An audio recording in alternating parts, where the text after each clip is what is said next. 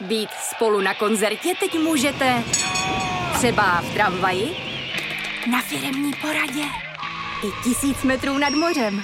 Jsme tu, abyste mohli být mezi svými kdekoliv. Tak zůstaňte ve spojení díky datům na naší nejrychlejší mobilní síti v Česku. T-Mobile. Vítejte v naší galerii osobností.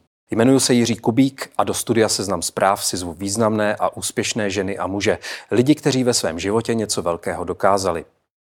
Dnes bude mým hostem rytíř Českého lékařského stavu. Muž, který začal operovat už před 60 lety. Vedl první transplantaci plic na českém území. Před 27 lety zachránil život prezidentu Václavu Havlovi a ze dne na den se stal lékařskou celebritou. Hostem v naší galerii osobností je dnes pan profesor Pavel Pavko. Vítám vás v Seznam zprávách. Dobrý den. Dobrý den, pane profesore. Jak moc si považujete označení rytíř Českého lékařského stavu? Lékaře glorifikují pacienti. To je úplně standardní. A dokonce, když, když dobře postupujete, je nebezpečné dokonce je, když vám někdo celý den říká, že máte zlaté ruce a vy přijdete domů a náhodou před síní je žlutá žárovka, tak se podíváte a řeknete, ty lidi mají pravdu. A to je začátek konce každého člověka. Tím se vracím k vaší otázce. To, že nás lidi chválí, pokud neděláme chyby, je prostě součást toho zaměstnání. Ale to, že vás pochválí kolegové nebo vyberou na nějaké ocenění, to já si vážím velmi. Protože ti viděj bych řekl i za kulisy. Tak k tomu všemu se dostaneme. Já bych ještě na úvod vás požádal o takový rychlý ping-pong, kdy vám řeknu nějaké slovo a co vás napadne, eh, mi řekněte. Slovo nebo jméno. Takže na úvod Václav Havel. Prezident. Motol. Nemocnice. Transplantace. V mém případě plíce. Medaile za zásluhy od prezidenta. Nevím, kdo mě vybral. A medaili vám dal Miloš Zeman. Ano. A sbírka starých motorek. Staré věci máme raději, než to, co je, nás čeká v budoucnu, protože o tom nic nevíme. Teď jste mě trošku znejistil, jak jste reagoval, protože já měl za to, že to je vaše vášeň sbírat staré motorky. Museli bychom probrat slovo vášeň. Eh, a mám je rád, protože to, je, to jsou věci, které jsem vždy obdivoval, ale naše rodina, nepocházím z bohaté rodiny, jsme žádnou motorku nebo auto neměli. Chtěl jsem si zrealizovat svůj dětský sen.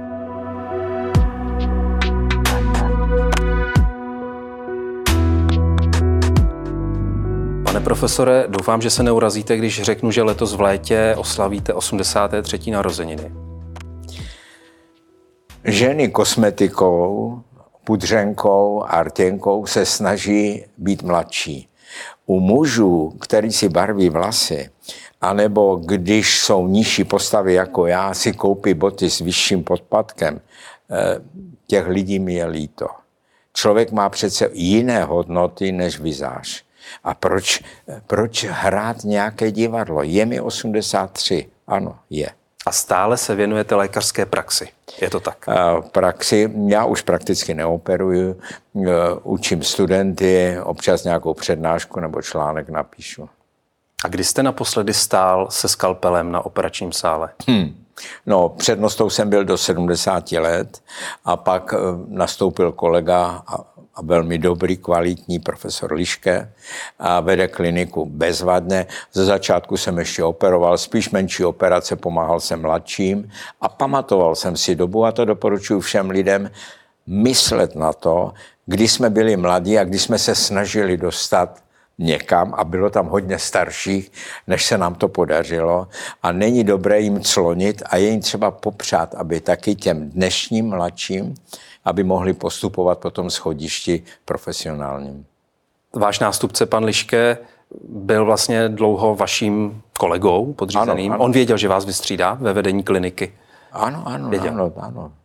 Vy to uh, jsem věděl. Vy jste odcházel, nebo říkal jste, když vám bylo 70, to ano. bylo v roce 2010. Ano. Byl to věk, kdy jste si řekl, to je ta správná chvíle, nebo už vám to bylo naznačeno? Ne, nikdo mi to nenaznačoval, ale já jsem to pochopil. Věčný byl pouze Lenin. Ale jinak všichni jdeme nahoru, až dosáhneme nějakého pomyslného vrcholu. Lidem říkám, někdo má vrchol na Sněžce, někdo na Gerlachu, někdo na Mont Blancu a někdo na Mont Ivristu. A je mi líto lidí, eh, kteří nechápou, že už jsou na vrchu a nechápou, že cesta z toho vrchu už je jenom pomalu dolů. Ale tam má ten, tu, tu výhodu, že už se nepachtíte a díváte se po krajině, na co jste neměli čas se podívat, když jste šli nahoru. Vy jste vlastně na svou první a vlastně asi celoživotní kliniku, třetí chirurgickou, ano, první lékařské fakulty Univerzity Karlovy nastoupil v roce 1966. Ano. 57 let zpátky. Ano. Dokážete říct, co se za tu dobu, za tu dlouhou dobu změnilo nejvíc ve zdravotnictví? Nebo Zdravo, ve vašem oboru? Zdravotnictví, no, změnilo se to hodně, ale to je vývoj. Víte, ono je to těžko o tom mluvit. Um, uvědomte si objev mikroskopu, co znamenal pro medicínu objev rentgenu, co znamenal pro medicínu. No a pak to šlo dál, to je kontinuita. Jestli mám mluvit o nějakém předělu v České republice, tak tento vývoj je kontinuální na západě, v Americe, na západní Evropě, u nás. Ale pak je to rok 89. V 89. se Bohu, z mého pohledu, bohužel, v některých segmentech z pacienta náhle stal klient. A v čem to je bohužel? Začal si diktovat? Nebo začal mít očekávání? Ano, eh, já si nepamatuju eh, do roku 89, eh, samozřejmě jsou mnohé plusy, do roku 89, že by nás můj přednosta zavolal a říkal, hoši, musíme operovat víc, nebo naopak, hoši, přibrzděte, protože tady jsou nějaké finanční plány. To já si vůbec takovéto jednání svého přednostu nepamatuju. To znamená, aby byly platby od pojišťovny, musíme operovat ano, víc? musíme. Já chápu ty pojišťovny, že můžou rozdělovat jenom to, co vyberou, ale jak si Neumím si to představit, že bychom tenkrát nějak rychleji nebo pomalej zpracovali víc a méně, ale dneska máme jisté plány finanční a tam je, co vydáme na léky, já nevím, na nástroje, mm, na úklid, na jídlo pro pacienty. Všechno je dáno a já se nedivím těm organizátorům, že tak postupují, no ale je to někdy, eh, někdy se rychle přidává pak se zase přibrzdí, ale ono, ta setrvačnost v tom zdravotnictví, že vám posílají určitě lidé pacienty na operaci a i nemůžete jim říct, pošlete víc, pošlete míň. E, tam je určitá kontinuita té spolupráce a Nevím, no ale o penězích a zdravotnictví můžeme hovořit, jak bude určitě, určitě i o tom budeme mluvit, ale mě zaujalo, když jste říkal, že ta velká změna přišla v roce 89, kdy se z pacienta stal klient. To přece úplně nesouvisí s těmi platbami od, od pojišťovny. Nesouvisí? Nesouvisí? Jak to, že nesouvisí? Souvisí. Teď máme státní zdravotnictví, teda jestli to takto nazveme, ale máme tady soukromý sektor. Teď eh, v České republice možná to nevíte, díval jsem se na to, ze soukromých zdrojů, když vezmete balík financí, které teče asi 400 miliard eh, do zdravotnictví, tak téměř 17% je ze soukromých zdrojů. Vždyť si uvědomte, co připlácíte v lékárně na léky. Když pojedete někam do lázní, možná taky něco připlatíte. Je mnoho služeb, kde se připlácí a pak jsou služby vyloženě privátní. Já myslel jenom, jestli tohle, tenhle ten faktor ovlivňuje to zdravotnictví. No, samozřejmě. Můžou něco zdravotnictví, připlatit. nezlobte se, zdravotnictví je obrazně řečeno výrobní proces, finálně je zdravý člověk. Jo. Jinde se vyrábějí pračky, jindy, je to výrobní proces, do kterého jdou materiální vstupy a personální vstupy. A ty slogany socialistické, zdravotní péče je zdarma, pro všechny veškerou, ano, veš, veškerou péči pracujícím všem stejně a takové slogany, jak zdarma, Teď minimálně, když zavřu oči, tak v té nemocnici někdo tam chodí do práce, někdo tam uklízí, někdo tam svítí, někdo tam topí v zimě. Jaké zadarmo? To žádné zadarmo neexistuje. A taky a, ten systém musí být eh, schopný přežít. Ne, a ten ne, nesmí zkrachovat. Ano, ekonomové, já si pamatuju prostě, když jsem byl jako lékař ze studenty na horách, na cvičení, a tak eh, studenti ekonomie říkali, ehm, pane doktore, to eh, je k ničemu, my budeme podnikoví ekonomové a budeme kontrolovat něco. To je taková práce a byli jako depresivní. Já jsem říkal, počkejte, uvidíme. No pak přišel 89. a najednou ekonomie je někde úplně jinde, než to oni, ty studenti, prožívali eh, před rokem 89. Pane profesore, vy jste v roce 1997 se svým týmem vedl první transplantaci plic v České republice. Ano. Je to fakt. Ano, je. To je fakt. Neoddiskutovatelný. Byla to pro vás ta největší revoluce v tom zdravotnictví, u které jste byl? Z hlediska těch metod, možností eh, léčení, uzdravení pacienta? No to, to já bych tak neřekl. Víte, je to úhel pohledu. Z mého pohledu, z osobního, ale to bych neměl vykládat v televizi, to byl velký přelom. Eh, to bylo docílení, nerad bych to přirovnával, ale když Amundsen chodil ve sněhu a v ledu, ale když přišel na jižní pol, určitě měl nějaký pocit. Jestli to přiznal, nepřiznal, nevím. Měl jsem pocit, že se něco podařilo. Nebylo to jenom one man show jako já, byl to tým lidí, jezdili jsme se to učit tři roky eh, do Vídně. A zase to je ten 89. Jako je sednout si do auta, jet se dívat do Vídně, jak to dělá a pomáhat jim. To za socialismu se mnoha lidem nepodařilo. Takže to je ta výrazná pozitivní změna. Samozřejmě. Určitě.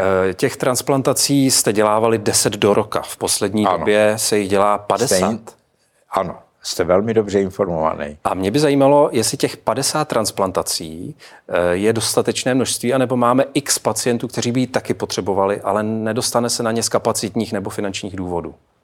V době, kdy já jsem transplantoval, tak v Evropě umíralo asi 27% lidí na takzvané čekací listině a bohužel se pro ně ten včas umřeli dřív, než se pro ně ten orgán našel. Česká republika má tak kolem 20 dárců na milion. Patříme mezi ty lepší počtem dárců v Evropě. No ale také se nedostane úplně na všechny. Já nevím, jak vám... To... Je, to, je to z důvodu, že nejsou dárci? Nejsou nebo dárci. není finanční kapacita? Nevím o tom, že by v České republice byl dárce plic, který by nebyl Eh, kde by ty plíce nebyly využity. Všechny. Ve dne v noci klinika je připravena, když někde zavolají, že mají dárce, eh, i hned pro ten orgán zajet a pokud je to vhodné, hned ho implantovat. Asi se shodneme na tom, že zdravotnictví dokáže čím dál větší zázraky, řečeno možná Velmi laickou eh, řečí. Velmi správně to říkáte. A zároveň to samozřejmě sebou nese i ty finanční nároky. Samozřejmě. Eh, vidíte nějaké možnosti eh, ve vstupu umělé inteligence, o které se v poslední době mluví, do zdravotnictví? Nepochybně. Nejen do budoucna, už je. Eh, umělá inteligence postupně nahradí v mnoha segmentech toho lékaře. Příkladem může být zobrazovací metody, rentgen. Musíte si představit, že když v tom počítači budou tisíce rentgenových snímků, abych vám to přiblížil, plic, ten počítač bude schopen a pak uvidí vaše plíce, bude schopen odečíst, co by tam nemělo být, pokud tam něco bude z patologického. Takže ta diagnostika... Tu diagnostiku nebude mít uh, tu schopnost, nebude mít žádný rengenolog, protože nikdo z nich 100 tisíc lidí neviděl. A pravděpodobnost omylu, navíc ten počítač bude vždycky odpočinutý. Ten rengenolog může být, ten lékař může být po noční službě, může mít nějaké osobní problémy. Rozumíme si? Je to člověk, jako my všichni. Ten počítač, eh, ten počítač nebude unavený a nebude mít soukromé emocionální když se pohádáte s manželkou a pak se díváte na ten snímek, tak vám vběhá furt v hlavě, že jste se hádal a v této emoci se vám může stát, neuvažujete úplně racionálně. Jaké etické otázky vlastně ten poslední vývoj podle vás otevírá? Eh, podle mého názoru eh, přibývá techniky. My jsme měli jenom obrazně řečeno ten rengen, mikroskop a těch pět smyslů. Dneska díky třeba zobrazovacím metodám, když u toho zůstanu, eh, je možné se do toho břicha podívat v době, kdy my jsme v nejistotě otevírali dutinu břišní, abychom se podívali, jestli tam je ten zánět, třeba z appendixu nebo ne, tak dneska už se o tom můžeme přesvědčit díky těm zobrazovacím metodám. A teda vaši, na vaši otázku je odpověď tato. Technika přebírá mnohé, umělá inteligence, je to otázka času, přebere, přebíde, eh, přebere taky mnohé, ale mně se zdá, že nejen v medicíně, ale vůbec se moderní člověk v 21. století jakoby vzdaloval přírodě a nejsem si úplně jistý, jestli k svému prospěchu. A jak to myslíte? Jako ve vztahu tak jak to k tomu říkám? tématu, já vám to řeknu, jako, já mám, tak jak vám to řeknu. Tak podívejte se, při jedné z návštěv eh, Spojených států v New Yorku jdu po ulici, slunej, krásný den a jdu kolem baráku, kde v zvýšené přízemí velká skla, takové výklady. Jsem se začal dívat a tam bylo pět nebo šest rotopedů, kdy pět nebo šest lidí točilo nohama a měli ručník, aby se utřeli a točili nohama.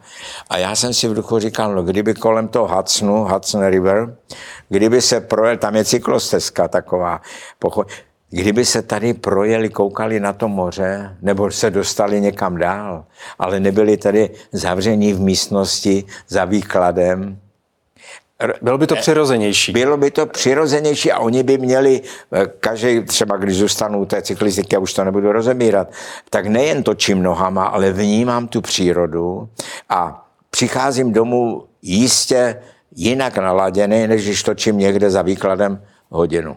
To jsem řekl jako příklad, který jsem viděl a který, na kterém jsem se vám to snažil vysvětlit. Rozumím. A když to vrátíme zpátky k tomu tématu nemocnic a zdravotnictví, bude tam chybět nějaký uh, kontakt lidský, něco, co prostě ne, tam patří? Je to prostě asi dva technikou... měsíce, jsme se měli vyjadřovat k takzvané distanční medicíně.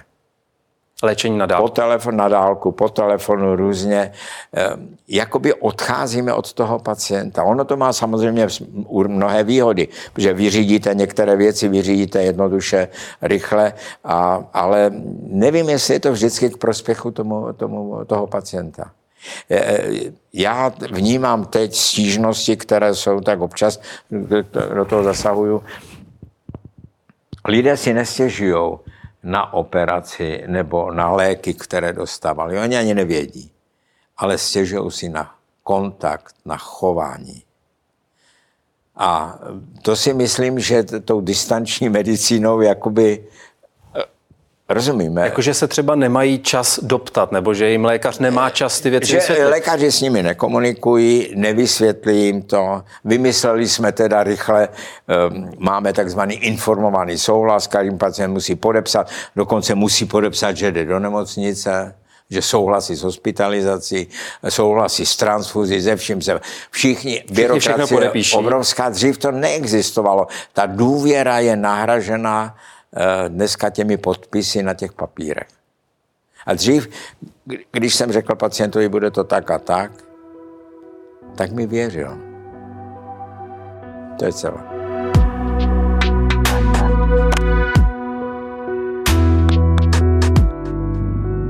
Když už jsme mluvili o těch etických otázkách, které vlastně i před lékaři stojí, eh, myslíte si, že je čeká čím dál častěji rozhodování o tom, koho ještě léčit a koho už ne? Vracím se opět k tomu tématu financování. To znamená, na koho tu nákladnou léčbu můžeme si dovolit a kde už je to zbytečné. Protože to předpokládám je Máte, máte, máte, máte pravdu. Eh, no, to je velmi individuální. A je vůbec etické když za mnou přijde pacient a chce nějakou operaci, s kterou já nemám zkušenost nebo mám špatnou zkušenost, je etické podle vás mu říct, já vás operovat nebudu, s tím já nemám zkušenosti, ale jděte ke kolegům tam, ty to dělají. Odmítnout pacienta, já to vnímám jako etické přiznat, že na něco nemám. A je třeba říct, že na určitých chodech té zdravotní péče jsou určité kvalitní lidé, kteří dělají určitou problematiku a e, není pro všechny na všechno v době, kdy chtějí. Ale někdo to musí tak určit, to je. pro koho je. Jenom koho aby jsme věděli, v Spojených státech, které, má asi, které mají asi 350 milionů obyvatel, je podle odhadu, dřív to bylo 40, dneska je to možná 35 milionů lidí, kteří nemají žádné pojištění. Dobře, u nás Kdy je pojištění Při povinné. jednom z pobytů v Spojených státech jsem se díval, jak to je, tak opravdu poskytnout akutní péči, když se něco stane, zlomí si člověk na chodníku nohu nebo dostane infarkt, tak jsou postaráni, je postaráno o pojištěné i nepojištěné. Ale když je tam výběr, uspává se mi cévy v dolních končetinách, tak jsem se díval, velké procento jsou jenom pojištěnci a velmi malá část jsou lidé, kteří nemají pojistku. U nás, jsou, u nás tady, jsou ale pojištění všichni. U nás jsou pojištění to znamená, všichni. v tomhle směru by neměl být to, nemělo by být to dělítko mezi tím, kdo je a kdo není. Není, není, není. Ale přesto u nás, se můžete U nás jsou do té pojištění situace. všichni, ale teď můžeme přijít k takové debatě, kdo jsou to, já vím, že to možná vaši diváci nebudou rádi slyšet, kdo jsou to VIP pacienti? Kdo jsou podle vás? No, podle mě ta řada má jeden konec a to je prezident. To je VIP. To se To asi shodneme první všichni. muž ano. ve státě. Ano, Ale státu. nikdo neví, kde je konec té řady. Protože, když příklad, jste Čáslavák a jste starosta v Čáslavi. Když přijedete do Čáslavy, do nemocnice, budete tam VIPem? Co myslíte? Myslím, že jo. Ano, já si to myslím taky. Jo? Ale Havlíčkově Brodě budete VIPem? Tam ani nebudou vědět, kdo je starostou v Čáslavi. Eh, Tím vám chci vysvětlit, na tomto příkladě je to všechno problematické a bohužel ale je to tak, že prezident je něco jiného než bezdomovec. A kde je ta řada, kde se překra... To, to je složité a každý to má jinak, jak jsem vám právě vysvětlil. Primář Čáslaví a v Halbričkové Brodě a v Kutný hoře všechno jinak. Teď jste mi, pane profesore, ale nahrál, protože no. vy jste měl v péči dva prezidenty, pokud No, ne péči, tři no. třeba. No. Měl, s- eh, dobře, tak eh, v roce 1996 jste odstranil zhoubný nádor Václavu Havlovi, Ano. eh, nádor na plicích. Ano. Máte za to, že jste mu poskytl větší péči, než kterou by dostal jiný pacient? Ne. A já jsem dokonce napsal do novin, aby oni to se schutí vydali, prezident jako bezdomovec. Neumíte si představit, dostal jsem dopisy, že jsem hovado. Že jste ho urazil, nebo- Ano, a že jako jsem znevážil prezidenta a tak. A já jsem si v duchu říkal, přemýšlej ty lidé. Protože včera jste nebyl prezidentem, byl jste dokonce zavřený. Dneska jste na hradě prezidentem a zítra, pokud vás nepovezou z toho hradu na lafetě, už zase prezidentem budete důchodcem. Můžu já operovat člověka podle toho, kde sedí, jestli je na hradě nebo ve věznici? Nemůžu, ale samozřejmě tento člověk má úplně jiné stravování, protože si může nechat vozit jídlo z hradu, má ochránku před dveřma, která tam nepustí do toho jeho pokoje jen tak někoho. Prostě v určitých aspektech se to liší. Ale z mého pohledu si neumím představit operaci plic, žlučníku, bohatému a chudému, funkcionáři a nefunkcionáři. To bych se styděl sám před sebou. Udělám vždycky to nejlepší, co můžu, a je to člověk se svým žlučníkem, se svýma plícema Byl pro vás Václav Havel, když ne v tomhle, což chápu a respektuju, že to byl pro vás pacient, jak říkáte, jako každý jiný, ale byl něčím... To nebyl byl, úplně, to ne, není pravda. Ne, ale byl něčím zvláštní, nebo vůbec ta komunikace vás s ním, nebo ta péče... Byla jako s každým pacientem a protože jeho pooperační průběh byl komplikován, dostal zánět plic a tak samozřejmě jsem to prožíval, to jsem prožíval u všech při takovéhle komplikaci. Ale pamatuju si, eh, na jeden dopis jsem dostal desítky, asi 300 dopisů. A jeden dopis, to už pan prezident byl propuštěný, byl doma, napsal mi to nějaký člověk, nepodepsal se, ale nějaký starší člověk podle písma a napsal, pane profesore, kdyby byl pan prezident zemřel, nikdo by se vás neptal, zda jste vinen nebo nevinen. Vy byste byl vinen.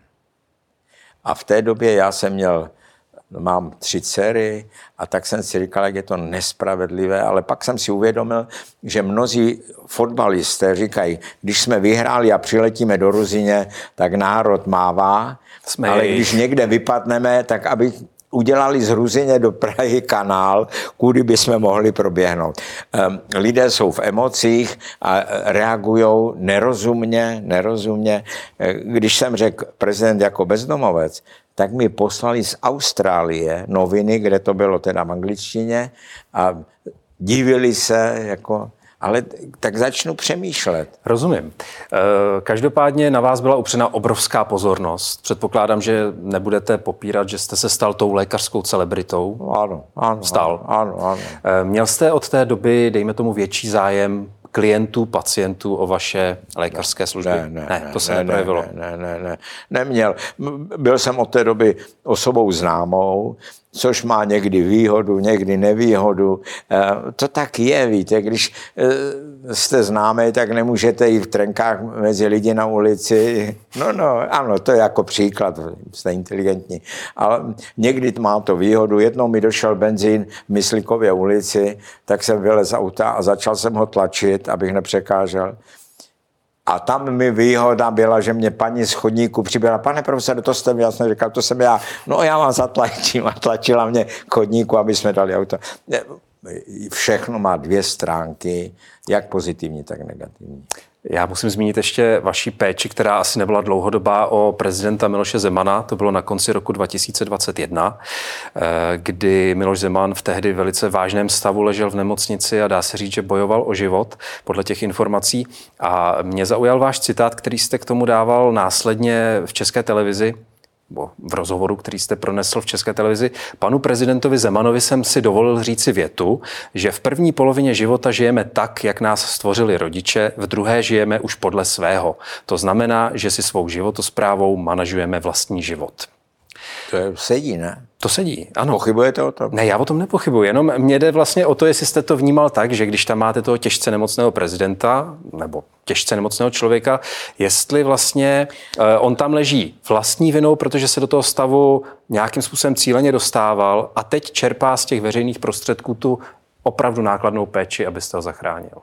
To já si o něm, já si zaprvé myslím, že pan prezident Zeman je velmi inteligentní osoba a když jsem řekl tuhle tu větu, tak je to vysvětlení, důležitá je životospráva, protože ten život si děláme sami. A upozornil jsem pana prezidenta, aby věnoval víc pozornosti své osobě, protože my si to ani neumíme představit, to je taková oběť být prezidentem. To není od 8 do 4, ve 4 žádné píchačky nejsou, to je furt. A ta představa nás z podhradí, že si můžou sníst tři řízky, je úsměvná. Víte, co tím chci říct? Nějaké peníze, jít, no, směšné. Jako ta zodpovědnost a starosti Ale ta by odpovědnost být, sám k sobě, obrovské. protože vlastně jsem reprezentantem národa a musím dbát i na své zdraví, protože je reprezentují tady 10 milionů lidí. Pane profesore, musím se zeptat, jak docílit toho, aby člověk mohl tak náročnou práci, jako je vaše, eh, aby ji dokázal zvládat i v tom vyšším věku? Protože jako laik si představu, že to, že stojíte u operačního stolu a několik hodin třeba se věnujete té operaci, musí být jako neskutečně ano, namáhavé. Ale fyzicky. To, to jsem se snažil před chvílí říct životospráva. E, životosprávou musím dobře zvažovat, tak to naše zaměstnání bylo takové, furt stojíte, hrbíte se nad tím e, operačním stolem a stojíte třeba i hodiny. Lidem jsem říkal, víte, ono to není třeba dramatizovat, ale postavte se někdy k oknu a tři hodiny se dívejte jenom z okna na ulici, jak tam chodí lidi a jezdí auta. A uvidíte, že to budete mít dost po třech hodinách koukání. Ale tam je ještě určitá psychická zátěž a tak dále. Ale nedramatizoval bych tu medicínu zas tak. Je mnoho povolání, kde já s klobouk smekám s úctou, kde ty lidi podávají fyzické výkony i mentální výkony. Jenom takové učení těch dětí učitele, teď je to budoucnost, eh, teď se diskutuje o těch jejich platech, to já bych, tam bych dal v první řadě, protože to je budoucnost národa. A kdybych byl egoista, tak si řeknu, že tyhle ty jednou mi budou vydělávat eh, na důchod. Taky se v poslední době hodně diskutuje právě o tom věku, kdy už je člověk zralý na odchod do důchodu, protože už nestačí fyzicky na svoji práci. Eh, s jakými pocity to sledujete? Vy, který jste předával kliniku v 70 letech. No já nesleduju politiku, mám Ne, myslím ty debaty, vrát, ale, eh, kde ale se to lidem nelíbí, že ne, by měli mně, mně se nelíbí, já, já si vůbec nestěžuju, já mám všechno, co potřebuju. Mně se nelíbí, že jsme v těžké ekonomické situaci, to beru, ale nelíbí se mi, že první zasahujeme proti těm, kteří se nemůžou bránit který už nemůžou být pracovat, aby si vydělali, protože už jsou staří, unavení, nemocní. A já bych začal osekávat úplně někde jinde, než na té bezbrané skupině, která té společnosti už dala všechno, co mohla dát. Někdo dal víc, někdo méně, ale dávali a teď jsou v autu a to mi přijde jako morálně, eh, a, a zejména když si člověk čte, jak ty politici, jaké mají platy. Eh, byl jsem taky v parlamentu, tam v té restauraci. No. Mně, mně, je to mně je smutno. Hmm. Je to sice symbolická částka, kterou by Směšná, udělali, ale je to výrazné Tady gesto. nejde vůbec o tu korunu, tady jde o tu filozofii, o tu empatii. Ke komu bych měl mít, já mám celoživotní empatii k nemocným lidem, to je bylo moje celoživotní poslání a chudákům nějakým, či už nemocným, nebo starým, nebo invalidním, empatii, vnímat sebe a celý život je o srovnávání. Abych to řekl jednoduše, když já přijdu do školky a přivedu tam vnouče, tak všichni říkají, ten je velký. Ale když v stejný den půjdu večer na basketbalový zápas a v přestávce zajdu do šatny hráčů, tak jsem malý. Když potkám bezdomovce, tak jsem boháč, mám auto, byt, chatu. Ale když večer potkám pana Babiše, jsem úplný chudák.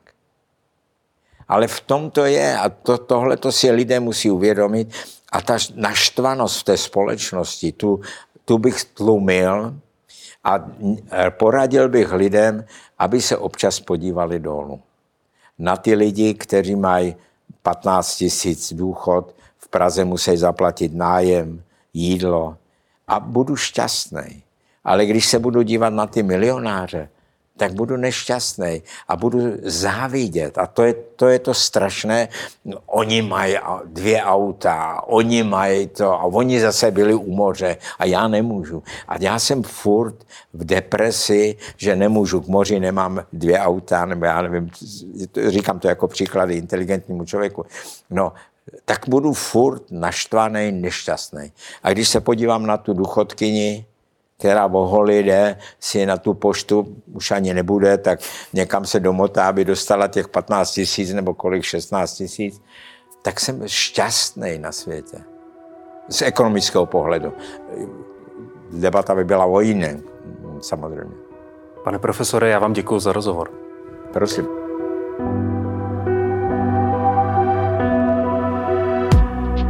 Děkuji i vám za to, že jste sledovali nebo poslouchali galerii osobností s profesorem Pavkem, ať už na Seznam zprávách nebo ve své oblíbené podcastové aplikaci.